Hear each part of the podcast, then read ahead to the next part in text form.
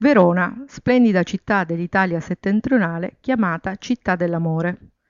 Questo appellativo le è stato attribuito grazie al grande drammaturgo inglese Shakespeare che scrisse la sua più bella opera romantica, Romeo e Giulietta, ambientata proprio qui. Verona è una città romantica e ricca di storia, meta irrinunciabile per illustri visitatori.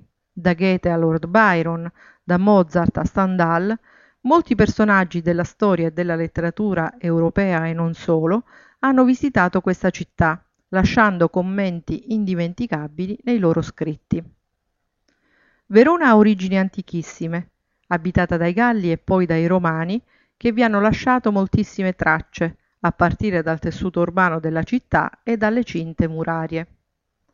Altri monumenti di questa città sono riconducibili a diverse epoche quella medievale in cui venne costruito il Duomo, quella scaligera in cui venne costruito il Palazzo del Podestà, quella veneziana, molti edifici privati e militari di Verona risalgono a quell'epoca, ed infine quella austriaca, durante la quale vennero fortificati alcuni vecchi edifici e costruito il Teatro Nuovo.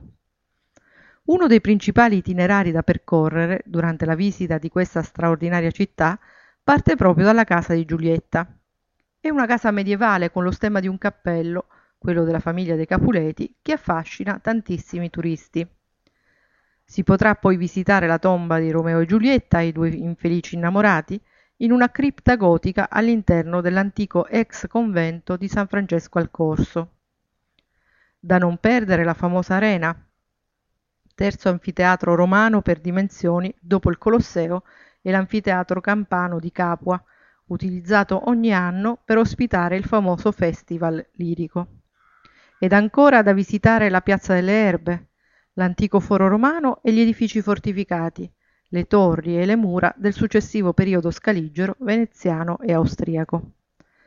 Tra i tanti itinerari non bisogna però dimenticare quello religioso, con i numerosi santuari e le basiliche nella città e nelle sue immediate vicinanze. Tra questi il santuario della Madonna di Frassino a Peschiera del Garda e il santuario della Madonna di Campagna a pochi chilometri dalla città, le cui origini risalgono al 1500.